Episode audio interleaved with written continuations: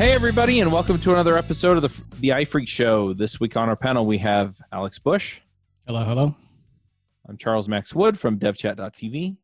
And this week, we're talking to Esteban Torres. That's right. I even rolled my R's. I feel very, very cultural right now. Uh, do you want to just introduce yourself real quick and uh, let people know who you are and what you do?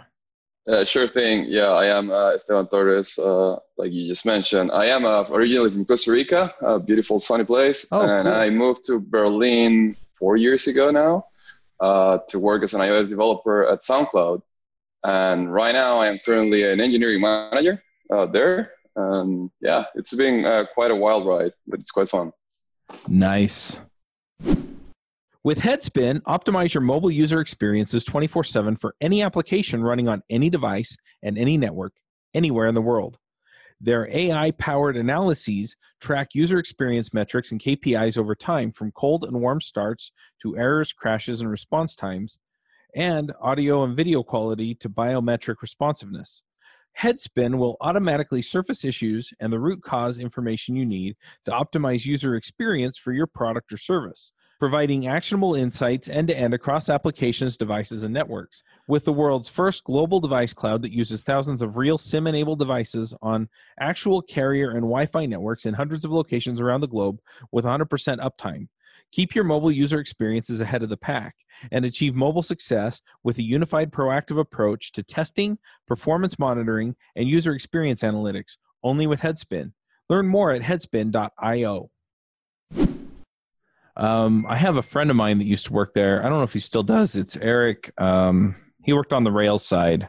Uh, anyway, um, do you want to just uh, we we brought you on to talk about your talk at uh, the Singapore conference, uh, iOS Singapore, conference. yeah. Yeah. Yeah. Do you want to just give us the 10,000 foot view on what you talked about there? It says pedal to the metal, but you said that's misleading. And so I kind of want to, yeah, get the, the overall feel from you and then we can talk. Yeah, for sure. I mean, like, uh, I got a. It, it was kind of like a funny thing because you know, like, I, I came up with this super clever name in my head, right? Like, pedal to metal. You know, like it means like going super fast. Definitely, you know, like will convey startup time going super fast. And then five minutes before I get on stage, someone's like, "Oh, cool! You're gonna talk about the metal, the framework, right?" Uh, um, so yeah, then I realized that a lot of people went to the talk thinking that it was about uh, framework, uh, and so I had to, you know, like change my very first slide to, yeah, this is definitely not about this. Um, and actually, it was about, you know, like how we went in our journey at SoundCloud to improve our uh, startup time from a very horrendous number, which didn't make a lot of sense, to something quite decent, which is what we have right now. It's uh, it's it's, it's quite a fun ride. Yeah. So I, I wonder, you know, I, I'm always asking this when we get started is, okay, so you're talking about speeding up startup time and things like that. Are there any like quick wins, you know, something I can just go in and it's like, okay, you're probably doing this. This will take you 10 minutes and you're going to get a 50% speed up. Uh, well, no, not really. I wish. Not really. Okay. Folks, he's going to tell you how to get some real work done, and it's real work. Yeah, well, actually, yeah. Also, uh, disclaimer: it was the second uh, slide on my presentation. Is uh, this is not a recipe. This is not something that you can take. You know, like listen, to, like oh, let's go home and do Oh, exactly okay. what Esteban did. Uh, unfortunately, yeah. But some of it may work out for you, and it's an interesting experience report. Yeah, for sure, totally. Um, yeah, I mean, I, I, I can go directly dive into it if you want to. Yeah, do it. Uh, l- let, Oh, let's establish what's what's the problem, right? Like startup time. Who cares? You know, it takes five minutes, whatever. The user will wait, right? Sure, exactly. Well, it, it's funny that you say five minutes. Uh, okay, so let, let, me just start. Well, you know, like uh, it's kind of like a funny thing. One, my manager comes one day, you know, it's like, hey, so next project we're gonna be working is uh, basically we're going to improve the startup time, and, and that's it. That was the end of the pitch. Like, oh, beautiful. Um, what is does improving entails? You know, it's kind of like, well, if right now it takes five minutes and then we make it take four minutes and a half, is that an improvement? Does that count? Um, so, you know, like I, I realized that at some point we work on, you know, like tracking metrics and launch time and all that stuff. Like, oh, this is great. Let's just build a dashboard.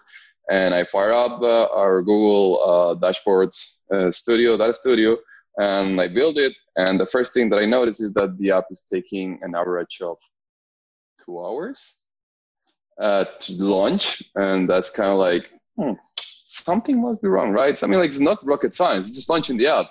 And uh, that's when we realized that something definitely was wrong with the way that we were tracking because not even our moms will wait two hours, right? Even if it's like, oh, that's enough that my son work on. Um, definitely not my mom. Yeah, exactly. So not, you know, it, it, two minutes is too long for her. so yeah, that was kind of like you know like the, the first uh, uh, telltale that something was definitely wrong in our our uh, data. Uh, so it was kind of like the first hurdle was just trying to figure out why why we were reporting two hours. I mean, it's like it wasn't all that hard, you know. It's just like oh, first thing you do is start tracking. Then you show the screen, stop tracking. That's it. Um, uh, so I, you know, like I started digging, and the way that we work at SoundCloud, we have like a, a set of startup operations. That's what we call them that basically set up the whole environment before the app can, you know, like start doing their thing. Um, and so the first idea was like, oh yeah, we have so many startups and they're they're running sequential. That's definitely some dragging in there. We should parallelize and stuff like that. And that was like, whoa, just just first define what is our current base and then try to improve from there. Um, and that's also kind of like uh, interesting because like a, a few months before I was tasked with this uh, improvement, we switched from our home screen, which was basically the first screen that the user was seeing, uh, which was the, something that was called the stream, to a very clever name screen that was called New Home. And uh, basically, we switched the order of the tabs, and we never switched the way that we were tracking the startup time. So basically, we started tracking as soon as the application launched, and then we stopped as soon as the stream was shown, which was now the middle tab. And of course, nobody clicks on the middle tab. So they usually go into the first one and to the last one. And uh, obviously, that's why it was taking a median of two hours because it was probably just like five users in the entire world that were going to that tab and like, oh, yeah, there you go. And so it was beautiful just by switching the way that we uh, startup time. It went from two hours to something around, I don't know, like three minutes. So that was amazing. That was a quick win, right? So is that, is that a uh, case of uh, you're holding it wrong for analytics oh, people? Yes. you know, we're going to send you all a free case. Yeah. it was it was kind of embarrassing, uh, but uh, but it was that was also not the only thing in the you know that we found out that we were doing completely wrong, because at some point before we realized that we had like two hours, uh, we identified that we were you know like way way higher in times and then it's like why? Why are we doing this? And we started you know like looking our analytics uh, code that was written many many many months ago. And we realized that at some point someone wrote it thinking oh we're tracking milliseconds right? So let's multiply by a thousand and upload. And we were not tracking milliseconds we were tracking seconds. So of course when we were getting the data it was like oh this took you know like 2000 seconds. Wow why and so it was like a, a lot of cleanup. Basically, this this uh, it's double misleading because the way that we improve a lot of these things was basically just cleanup in how we were tracking stuff, um, which was quite uh, quite sad, but at the same time quite fulfilling. You know, because we went from two hours to five minutes very fast. And then it came like you know like the real legwork, which was basically tackle this uh, startup operations stuff that we had uh, it was a very beautiful mess where you basically define one operation and then everything that was set up below it kind of depended on the first one. And you kept on going and going and going. And then it was kind of you know like when you have these uh, your headphones you throw them into your back and then you're trying to get them out and they have cables and they're just like a ginormous big knot. That was basically me trying to untie all these random operations dependencies and then, uh, thanks to that, I managed to ship uh, the very first ever version of SoundCloud that had zero crashes because I moved the crash tracking uh, operation to the wrong place and it basically was not reporting crashes. So it was amazing. That, yeah, I mean Uh, that's uh, your performance, right? That that's That- that's that- what you do. That feels like a metric from the government. We've had zero reported crashes. Exactly.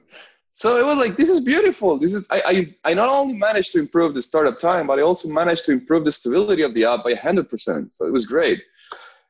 So yeah, it was it, it was months and months of long living branches uh, for me uh, because you know like the way that we work and then it was like oh i have identified that this operation depends on this other operation and then this operation depends on this other and then i run it release it to the public and it crash and burn and we lost offline sync data.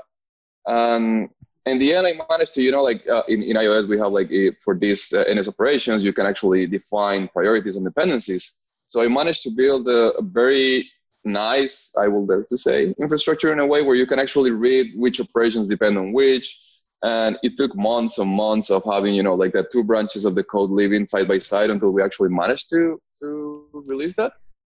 And by the time that we did it, now with all of the tracking corrected, we managed to go from five minutes to 1.6 seconds, which was beautiful. Wow. So it was definitely an improvement. Yeah, it was it was crazy but uh but but the the the fun thing was that along the ride you know like we got to learn a lot of different things. Uh like uh, for example there are like some flags that you can enable that will let you track the amount of time that the you know like the, the the os is actually taking to load all of your frameworks into memory before your application start up running. And so that was something that we we first identified was basically because we we switched at some point we were using dynamic frameworks and the way that the dynamic frameworks work was basically they get all loaded at, at, at, launch time.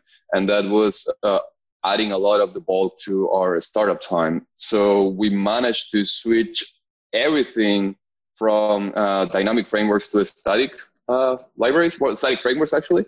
And that, that way we got the linking part removed from the startup and it was available. And that actually was also something that helped us, you know, like reduce a lot of the, the startup time and it was it was quite fun. Sorry. I was going to ask, what were the drawbacks of switching to static libraries instead of dynamic? Well, I mean the the the biggest one is that basically you pay the price at compile time because you know like when you when you compile is when you actually do the linking. So uh, it was a little bit unfortunate for our developers because the compilation time kind of like grew a little bit, but the end users will actually get a faster launch time. So it was one of the of the drawbacks. And the other one was basically we had to figure out again the way that we load resources because uh, we started like doing this kind of like at some point the what we call micro frameworks, kind of like following suit to microservices. And basically we started uh, extracting all of our features into smaller frameworks and then every feature team can develop in their own small uh, ecosystem and so they created their own sieves or storyboards or they had their own fonts or So- images so like, or whatever uh, Modularization, right? Uh, a Yeah, uh, framework yeah, yeah. per per feature set. Okay. yes exactly and then we define you know like a way that we share among other frameworks uh, and obviously the way that it works is that when you have dynamic you, you have your own pool of resources per framework and then you just load inside of your bundle uh, but switching over to static, basically that means that you don't have that bundle per framework. So we had to create our own script, kind of like mimicking what CocoaPods does. So at compilation time, we kind of like uh, go through all of the frameworks, grab all of the resources, copy them into the main bundle, and then repackage them as the new XC asset. Um, that was another drawback. So that actually kind of like you know like adds up a lot of the compilation time to make it like last a little bit longer. Uh, so it was it it was it was uh, a little bit tricky for developers. They were not all that uh, happy or that onto you know like yay the users are going to launch the app faster, but we're paying the price ahead of time. Yeah, but it was, what- it was quite a ride. What were the other? So you you mentioned that there was um, kind of like a procedural sequence, uh, startup sequence, right? And I'm assuming it's all in the application did finish launching somewhere there, right? What Yeah. what were the things that you were guys doing there, like? Cra- uh, uh, uh, initializing crash reporting objects, right? That that's one thing. Uh, Yeah. like, w- w- what else? What were the big Well- big I guess parts?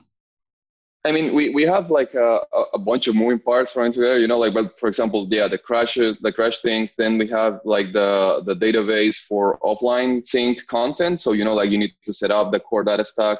And then we have our core data stack for the other things that we track, you know, like metadata for the playlist, metadata for the tracks and all that stuff. So you need to set up all of this. Then we use our very own um, developing house uh, kind of like media player. So we you need to also kind of like you know like uh, like uh, raise that up so that everything is prepared. We also try to make it in a way that you can seamlessly keep listening from where you were before. So when the application is being deconstructed or destroyed, we uh, store the play queue at the point of where you had it uh, before. So when we are, you know, like launching the app again, we need to go and track all of these, reconstruct the play queue, set up the time where you were, and uh, there's like a, a, bunch of moving parts. So we we had to you know like to follow a certain procedure in order to actually not crash and burn, which I failed multiple times. Um, and but yeah, that, that was one of like the the big biggest heavy hitters in in that. One thing that kind of stood out to me as you were talking about just getting your metrics right and part of me is a little bit surprised that there's not something that's already out there that just does this for you, right? You plug in some library, you you know maybe you hit some API right that just plugs into the code in the right place.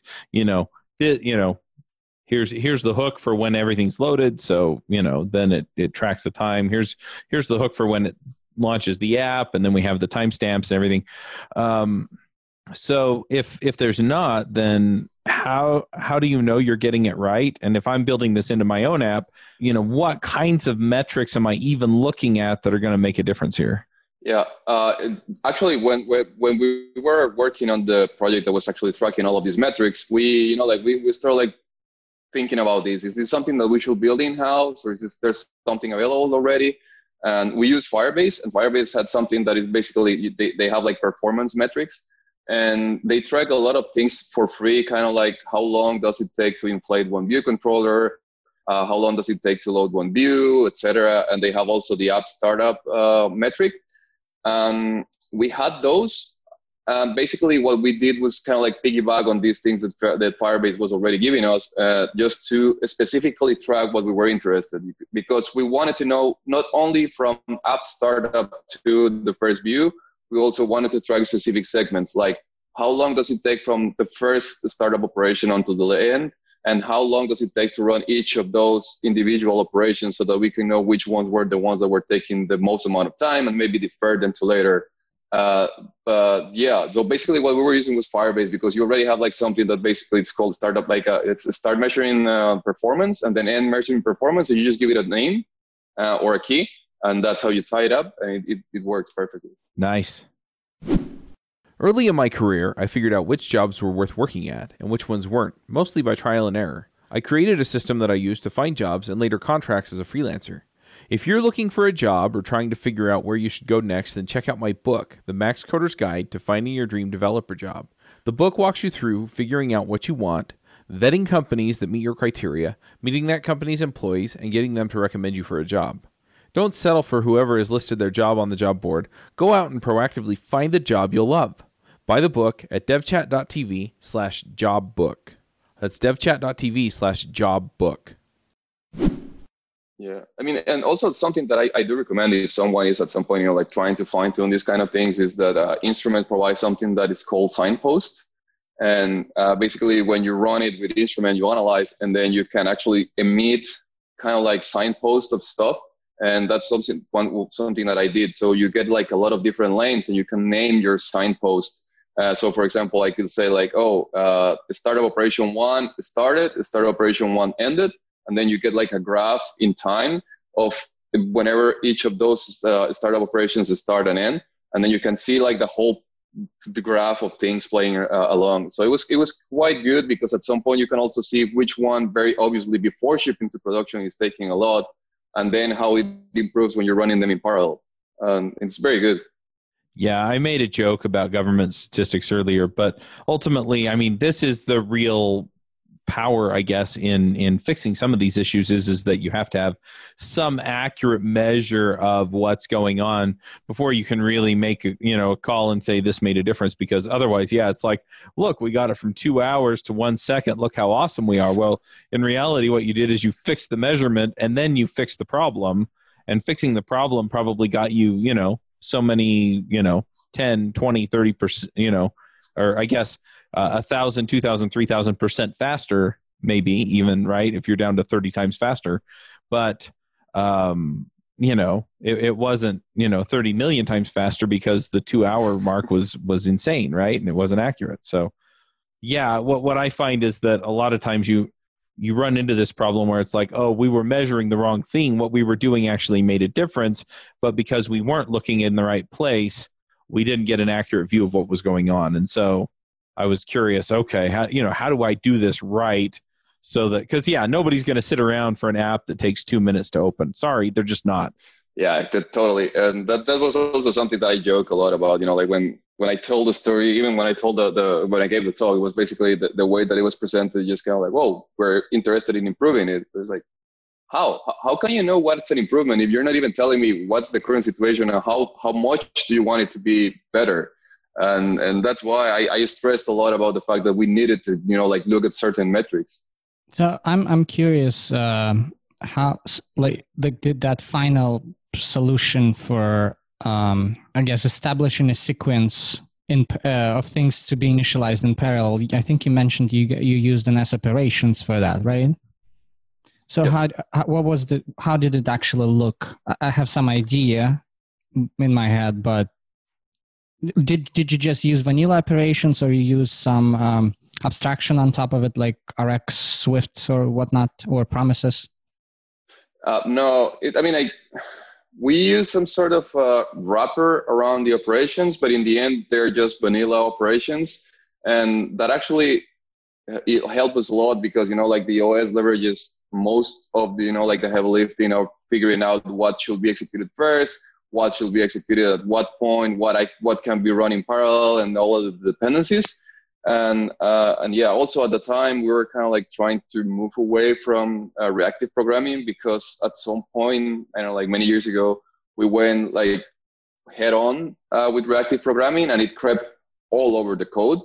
And at some point, we kind of like you know somehow stopped uh, upgrading our reactive Cocoa dependency and now we are stuck with a custom fork of ReactiveCocoa 2 point something, and we're I, I don't know in production it's probably six or so. Uh, so yeah, we start like moving a little bit away from reactive programming. So what did you put in those operations? Like for example, that uh, Crashlytics initialization. Did it go in one of the operations and became a uh, you know it's now initialized in the background or it still has to be some of the things have to be done synchronously synchronously on the main thread. Yes that, that's also kind of like a, a, very important thing because at the very beginning you know like we just like the very first naive uh, take that we had was like oh yeah let's just parallelize set everything run in parallel and then a lot of crashes happened because there were certain things that needed to happen in the main thread um, so basically what we did was we added, you know, like a certain property that kind of specified if a operation needs to be run on the main thread or not. And then based on that, we just kind of like add them to the main queue operations or another one. And the good thing though is that you can even depend on, on operations that need to run on the main thread and then others that do not need to run on the main thread. So the OS kind of like manages all of this, which is very good for us. Interesting. so um, do you guys basically you, you have this set of operations right? This collection now that you have to wait for to be ex- executed and only then you can proceed and actually show some ui right? It doesn't matter if it's a login screen or the, the main one of those tabs that you mentioned right is that yes. typic, basically how it goes? And then and then when they're done roughly speaking in a callback block you say oh and now uh, navigate to that view controller the next one.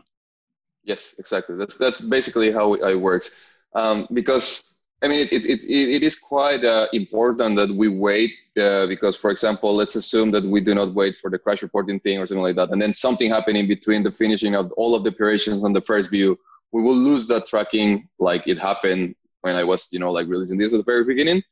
And, and there were like a lot of different things that need to be done before we can actually launch. We're also very conscious into what goes into these uh, startup operations because exactly that, you know, like everything that you add in there means that the user will have to wait, will be forced to wait until they're actually kind of start interacting. And so we're very conscious as to what goes in there, and we're you know like started extracting stuff that can be deferred to later because ideally you you want to show the user like the, the screen as fast as possible. More so, you know, like when you're streaming audio, users usually just want to oh I want to listen to this, and that's they want to listen immediately, not wait five minutes or two hours. Very interesting. I um so, do you guys? I'm I'm just curious about this nitty gritty details because I I'm, I'm kind of I geek out on the imp- implementations of those like startups and yeah. how to wire up all the dependencies for the app. So I'm I'm wondering if you guys use um, uh, or used before maybe uh, singletons, and that's why you you said you had crashes after you moved everything in parallel because then you know you you try to access something that wasn't initialized too fast, right? and do you now directly dependency inject those so that it's very explicit that oh this object has to exist before this next let's say view controller can be even initialized. Yeah that that, that was also something that was kind of like uh, legacy in a way. Uh, the, the, the, the way that the startup operations were designed basically they are not constructed in a way that they were not constructed in a way that you could actually pass dependencies. They were uh, they were kind of like relying on reflection, and so basically you just set up you know like the operations passing in the class type, and then in, internally you reflect on that and and, and create the, the the operations, which was also a, a very big source of slowness because you know like reflection is very slow and it shouldn't be you know like production uh, used. Um, so yeah, uh, we were also relying on on some singletons in order to bypass this uh, weird dependency injection impossibility for us. So one of the things that we changed was basically swap up the way that we depend and we create this, and then basically we can now initialize like this operation depends on these operations and these things, and then basically you can inject the stuff, and that's how also the OS can you know like fire up things in parallel according to whatever you specify in the dependencies. And then you don't have to rely on having some global state that's there prepared for you for when everything is accessing it. Um, unfortunately, there are things that we couldn't, you know, like get away with being singletons, kind of like you know, like the crash reporter, for example, and stuff like that. But uh, but yeah, but we minimize them as much as possible, and most of them are only, you know, like third-party things that were pro- that are provided for us. Yeah, this is something I noticed. I, I had to do something like that on one of the projects. It we didn't have enough manpower to do what you guys did with all full on like operations asynchronicity. We went for a slightly, I guess, like one step down approach. Everything was still synchronous, unfortunately, but um, at least it was broken down into methods inject methods that inject some dependencies and then spit out something back as a result and that gets injected in something else. So that it's like a cascading chain and then at least you know what depends on what but we've struggled very much with uh, third party dependencies such as well segment specifically at the time because it was a, a, freaking singleton that doesn't even have a protocol and you have to like procedurally in, initialize it and then call some stuff on it so that it works and yeah that, that was kind of tough to work around. Yeah, uh, yeah, I, I, hear you because I mean, like we this kind of like a star operation thing has been like a, an ongoing stuff for us because, uh, for example, at some point we did this, you know, like this rework on how we create the operations and how we initialize them and stuff like that. And then some months later, GDPR came and it's like, oh yeah, you are not allowed, you know, to even, you know, like start up your tracking stuff unless the user has already given, you know, like active consent. And that basically throws out the window the way that we had stuff configured because it was like, yeah, maybe maybe at some point it was like, yeah, maybe just initialize and do not activate. But no, you're not even allowed to do that.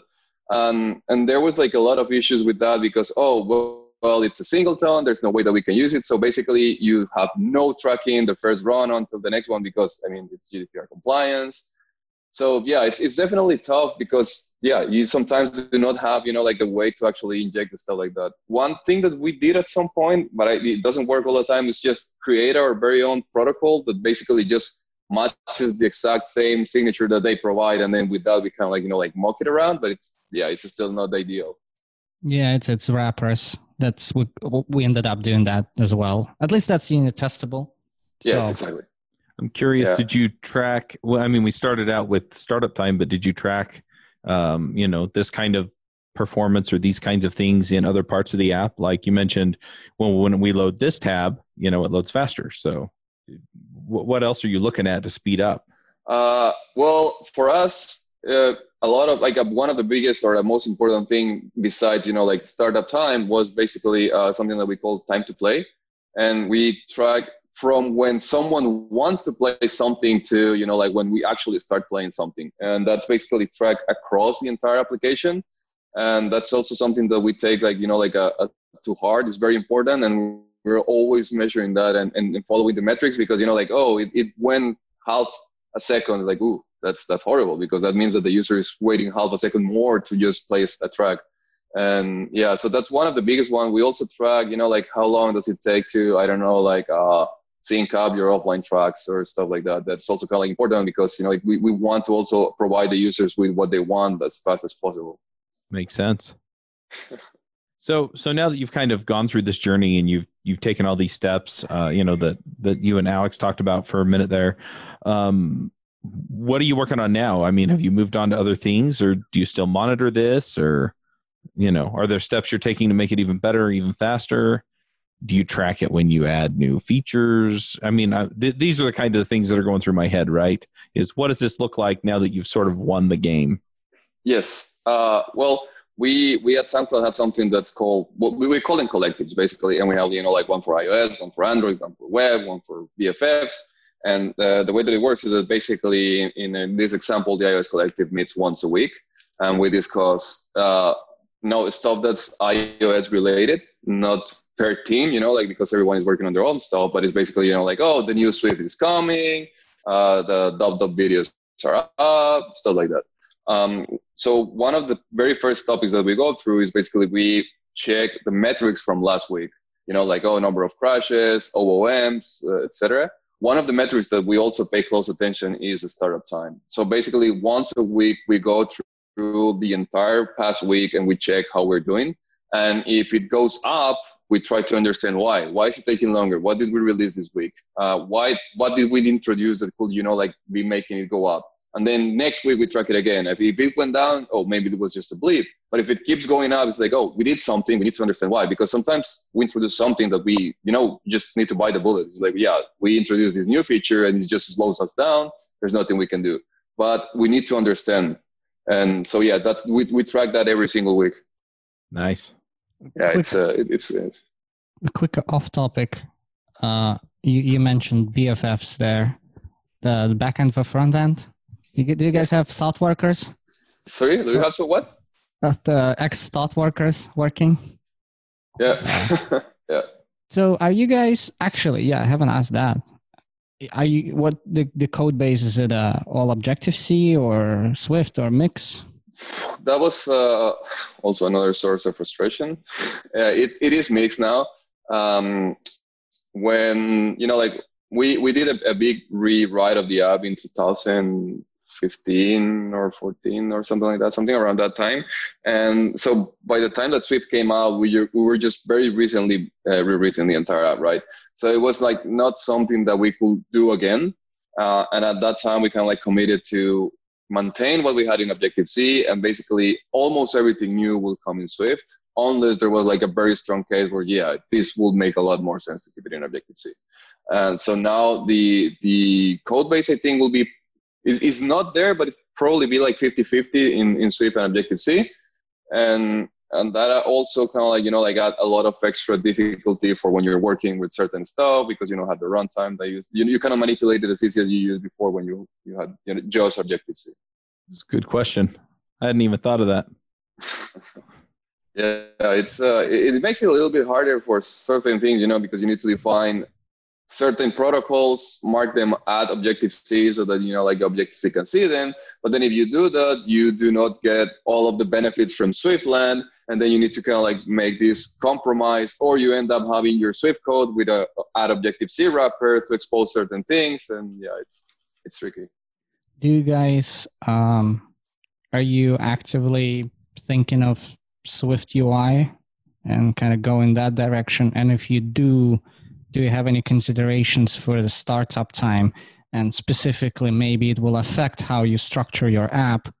Hopefully not, but maybe it will. And then you have to do something about your startup again, that this whole kind of process that, that you have. Yeah, I mean, we definitely are looking at Swift UI. Uh, not something that we can adopt right now because of the last OS version that we support. And so if we move towards UI, we will be leaving uh, some big portion of our users like without the upgrade. So we're kind of like waiting until we reach the point where we can actually, you know, like embrace it completely.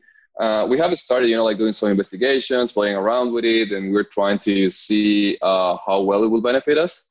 And but definitely when it comes up, it will, you know, like be something that we will be introducing slowly, and we will have to definitely also check how it will be affecting, you know, like the the the startup. And I am pretty sure that it will change a lot the way that we structure the, the like our operations because I don't really even know exactly. I haven't actually invested a lot of time in, in Swift UI, so I don't really know exactly how you manage, you know, like to inject all of the dependencies and all that stuff. And, and the way that it's been that, that it reacts is completely different. So yeah, it, it's definitely going to be a game changer for the way that we structure our.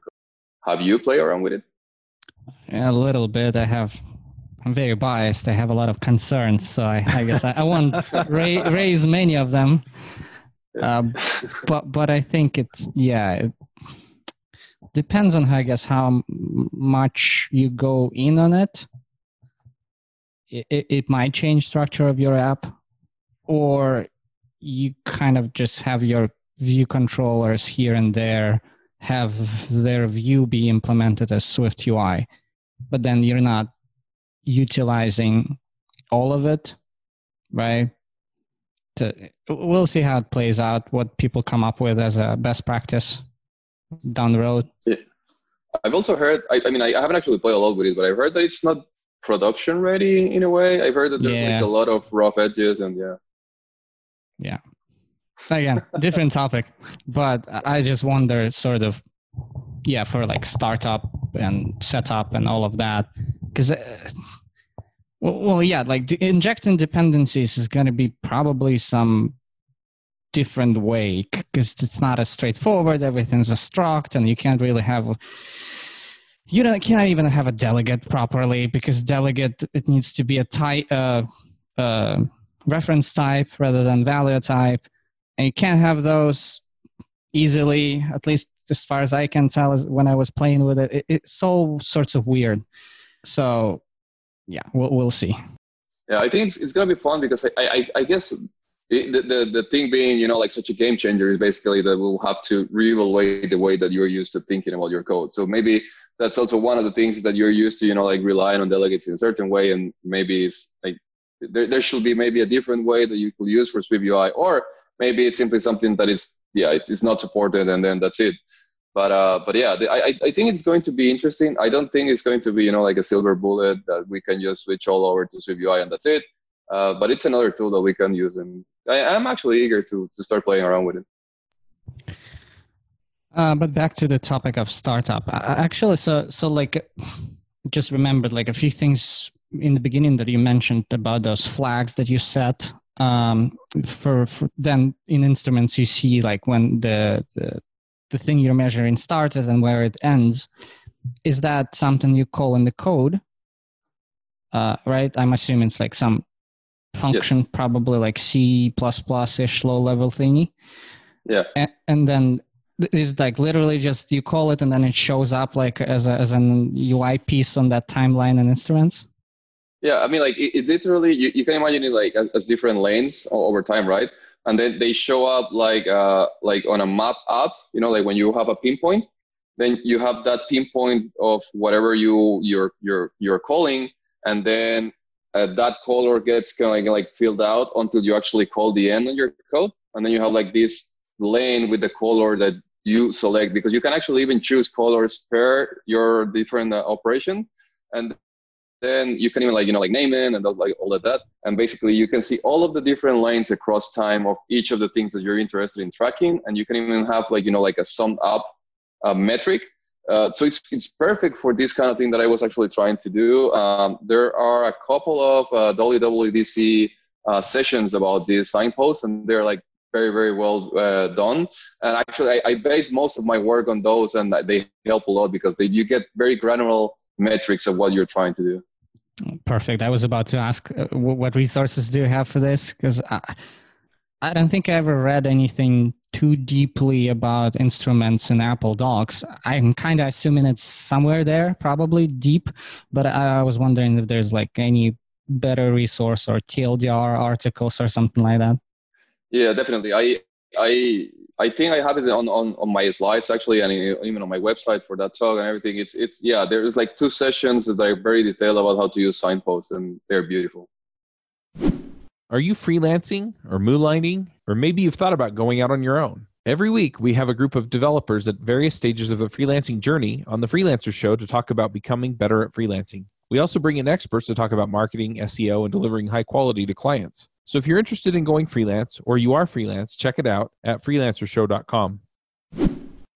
Any other tools like that, sort of not well known uh, tricks and tips for I guess, yeah, analyzing it with instruments. Like another one that I want to talk about uh, is was that, that you mentioned was the uh, the for the frameworks when you make them static, or rather before they're static and dynamic. How do you analyze what gets pulled and takes uh, startup time? I'm also curious, like how do you do that, right? And then how did you find out that you could do that? Yeah, um, it's uh, basically uh, there's like some uh, launch arguments that you pass to to the application, and that actually makes it spit out all of these metrics. Um, the way that I found out about those was basically I was trying to you know like uh, searching all over the web on how to you know like trace your startup operations and stuff like that. And then I came into there's like one issue uh, in CocoaPods that was open I don't know how many years ago, because at that time Artsy was reaching the point where you know like the, the startup was very slow, and that's when Apple kind of like commented that there was only six uh, dynamic frameworks that you should use because otherwise it was going to start like going slow and blah blah blah. That issue has like a lot of different uh, documentation about all the things that they did in order to actually trace it down to this. Um, and there's uh, they actually pointed out about some of these metrics that you could track based on these arguments and there's also a link to a blog post from automatic They actually did something very similar to, you know, like to improve their startup uh, operation, uh, well, their startup launch times. And they like, you know, like give you a step by step how you can add those arguments into your application so that you can actually spit it out into the console. And they also did some work with Carthage, and then they basically switch uh, upon release uh, dynamic linking versus static linking um, so it was it was very very very good. I see. Yeah, because all of, all of those things to me are like a, uh, it's dark magic. Like I don't know anything about it. I don't even know where to find out about it. I, I can do a lot of things on the code level, like yeah. I guess one step up my world, if you will, that I live in, uh, and yeah, but that stuff, huh? I mean, okay. to be fair, yeah. When I first got onto this this task, I, it was I, it was not like you know like my comfort zone. Uh, I was just kind of like you know like thrown there, and it was kind of like swim or sink. Uh, so I had to spend a lot of time, you know, like just reading everywhere and understanding the compiler and how linking works and how everything was basically set up from the very beginning. Um, and yeah, it was it was a lot of fun and I learned a lot. But uh, after working on that for a few months, I just really wanted to go back to you know like Swift, Beautiful, Swift, or even Objective C. I didn't I wouldn't mind, and move away from you know like this low level uh, measurement and improvements because it takes a toll on you after a while. Usually, the long silence means that we're running out of things to talk about. Is is there anything else that we should have asked you, or anything you have that you want to ask, Alex? No, I think, uh, yeah, I, I got my curiosity. Uh, what's the word? Fulfilled. Now Alex is going to go rewrite all the apps that he does. Oh yeah, definitely. Yeah, put, just put, like the, I put the flags there. I want to see There that instruments timeline now. I want to see how cool, cool, how fast it is because I think it's awesome, right? no, I Turns mean, like, out yeah, it's very slow. no, but all jokes aside, the the signpost thing is actually. I know it's not something dumb, but just seeing all of those things showing up on my instruments, it was like, oh man, it's so cool. Um, it, it was dumb and everything, but uh, but yeah, it's actually something that I do recommend you're trying to improve. I think actually for me, because I, I remember um, one of uh, one one of the uh, one of the really complex problems I was solving lately at work was actually not the startup but rendering. I had a very very very complex uh, multi-piece uh, auto layout view, like just composed of a gazillion of different things and so many auto layout constraints. It would actually and it w- it was shot like injected into a table or collection view in one of the cells. So on top of it there was that complexity every time i would refresh it it would just be like a blank screen for f- two three seconds. And i had to figure out why the heck does this happen and of course like instruments gave me a lot. But if i had those flags that you talked about the signposts that would be way easier actually. Yeah, for sure. I mean, um, yeah, there's there was a talk from oh, I forgot his name. He now works at Apple, but he gave a talk uh, two years ago in UIKonf, and it was it was basically what you just described. You know, like it was rendering, how to improve, how he used instruments, and how he tracked it down. It was beautiful. Um, ah, what was his? Yeah, I don't remember his name, but he he works now at Apple, and it, it was amazing. I think at some point he also used you know like signposts, and it definitely helps you because you can you know like one thing is just reading numbers another thing is just being visual and you can see you know like big chunks of color over the time and then it's like ah yeah obviously their big red chunk is definitely slow so yeah i, I am very visual so for me it's, it's very useful Very cool. All right. Well, let's go ahead and do some picks. Alex, do you want to start us off with picks? always put me on the spot huh That's that's my job. i've been reading a book called starship troopers it's an old-ish book 80 something 86 82 uh there's a movie uh, that that was made based on the book in like 90s or 2000s uh, movie is meh but the book is great. I like the book. I'm i'm like probably like one third through it. And it's interesting. Different perspective different set of values that they have there. I, I like it. So i recommend recommend reading it. It's well more interesting than the movie Nice. Uh, I'm going to jump in with a few picks. Um, I mentioned on the last episode that we recorded uh, that I am putting on iOS Remote Conf, so uh, you can go check that out. Uh, not you, Esteban. I haven't got the page up yet, but it'll be up by the time this goes live. So uh, that's the magic of podcasts, right? We record it, I go do the work, and then it's there when you want it. Um, uh, so yeah, I'm working on lining up speakers and and all that stuff. Um, I'm also putting together some stuff for React Native. If you're interested in that, though, it seems like this show and that show are somewhat mutually exclusive. Um, if anything, React Native folks will probably want to come over here because sometimes you have to do uh, native integrations, and so learning Swift and uh, iOS dev is sort of a necessity going one way but not the other. Um, I'm also putting on some online meetups. You can go find out when those are at devchat.tv slash meetups. If you, uh, we have a community that has a show that uh, doesn't have an online meetup and you want to help organize it, let me know. Uh, because I've kind of set up the ones that I think I have time for right now. We'll see how April looks, and then we'll see how May looks, and then I may start some more. Um, and then also, just you know, uh, I'm just going to pick uh, two more things related to this coronavirus thing, uh, since we're all in the middle of it in one way or another. I don't know what they're doing in Berlin, but around here they've been telling us to stay home. So I had a nap this morning and I needed it.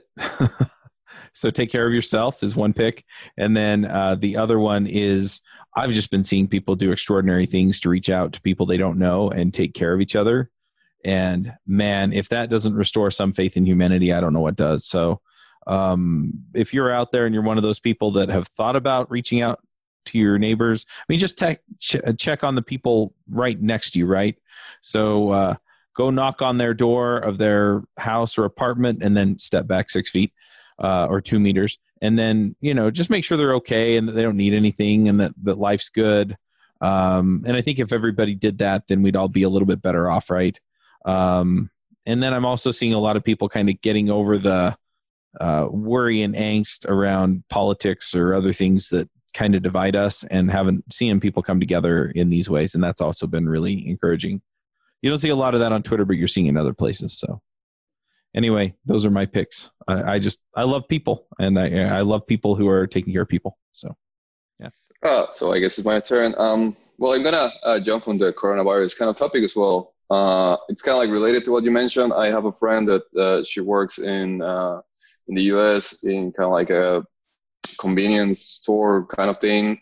And mm-hmm. basically, something that they're doing is uh, from the time that they open around eight or something like that until ten. Uh, young people basically are not allowed to go. Uh, they're kind of like only reserving these for people that are, you know, like a little bit older, uh, so that they, you know, like that way they can actually go there, feel secure. They can actually, you know, like uh, retrieve their groceries um, without worrying, you know, like they will arrive and there will be either a lot of people or B, there will be no food left because everyone already kind of like took everything. Uh, so I think that that's actually quite good, and it kind of like uh, it made me feel great that uh, she's doing this because you know like it's it's great. Basically, everyone is kind of like telling you to stay awake and to, to, from people and do this and do that, but they don't really talk about you know like how to help uh, people that are in need. Um, the other thing that I wanted to mention is also kind of like uh, related to this, and basically is that here in Berlin we are also told to stay home, and everything is kind of like closed. Uh, which means that all of the, the, nightclubs and all of the discos and all of the techno places are also closed up. So uh, there is a, a, website going around that you can actually just look, and it's basically like Berlin nightlife, and you can you know like do streams of live techno parties that are going around, put up by the different uh, places around here. And they have you know like an indiegogo kind of link so that you can help out the artists which is great because you know like it's this is that's their livelihood and basically they cannot work right now. And the last pick is kind of like tangential to coronavirus but it's like one audiobook that i've been uh, listening to which is called severance. It's a novel and uh, maybe do not listen or read it right now because it's basically about uh, a virus that takes over the world and kind of like it's uh, yeah i don't know it was recommended to me uh, I, I, started listening to it and then coronavirus came uh, it's actually quite good it's uh, it's very fast but but yeah don't read it right now maybe by the time that this is out we you can actually listen or read it so yeah those are my picks Awesome. If people want to connect with you online, say GitHub, Twitter, blog, etc., where do they find you? Yeah, I mean, like, uh, well, my website is basically my name and my last name, Esteban Torres, uh, just with a dot before the ES at the end. And my GitHub and Twitter are the same ones. It's basically my same persona everywhere, but it's kind of like a little bit hard, but it's EST T O R H E, which is basically the first two letters of my name, the first two letters of my last name, and the first two letters of my second last name stuff. Uh, I don't know. I should have picked something easier, but yeah, I realized that very, very many years later, and yeah, stuck. Yeah, makes sense. Yeah, I ran into that with my Twitter handle, and I actually changed it after a year or two because I joined early-ish on Twitter, changed it to something much shorter. But anyway, good deal. Well, thanks for coming and talking to us. Um, really appreciate that. Uh, thanks for having me. It was quite a lot of fun. And yep. good luck with your conference. Thanks. All right, well, we'll wrap this up, folks. And uh, until next time, max out. Bye. Beautiful. Bye. Bandwidth for this segment is provided by CacheFly, the world's fastest CDN. Deliver your content fast with CacheFly. Visit C A C H E F L Y dot com to learn more.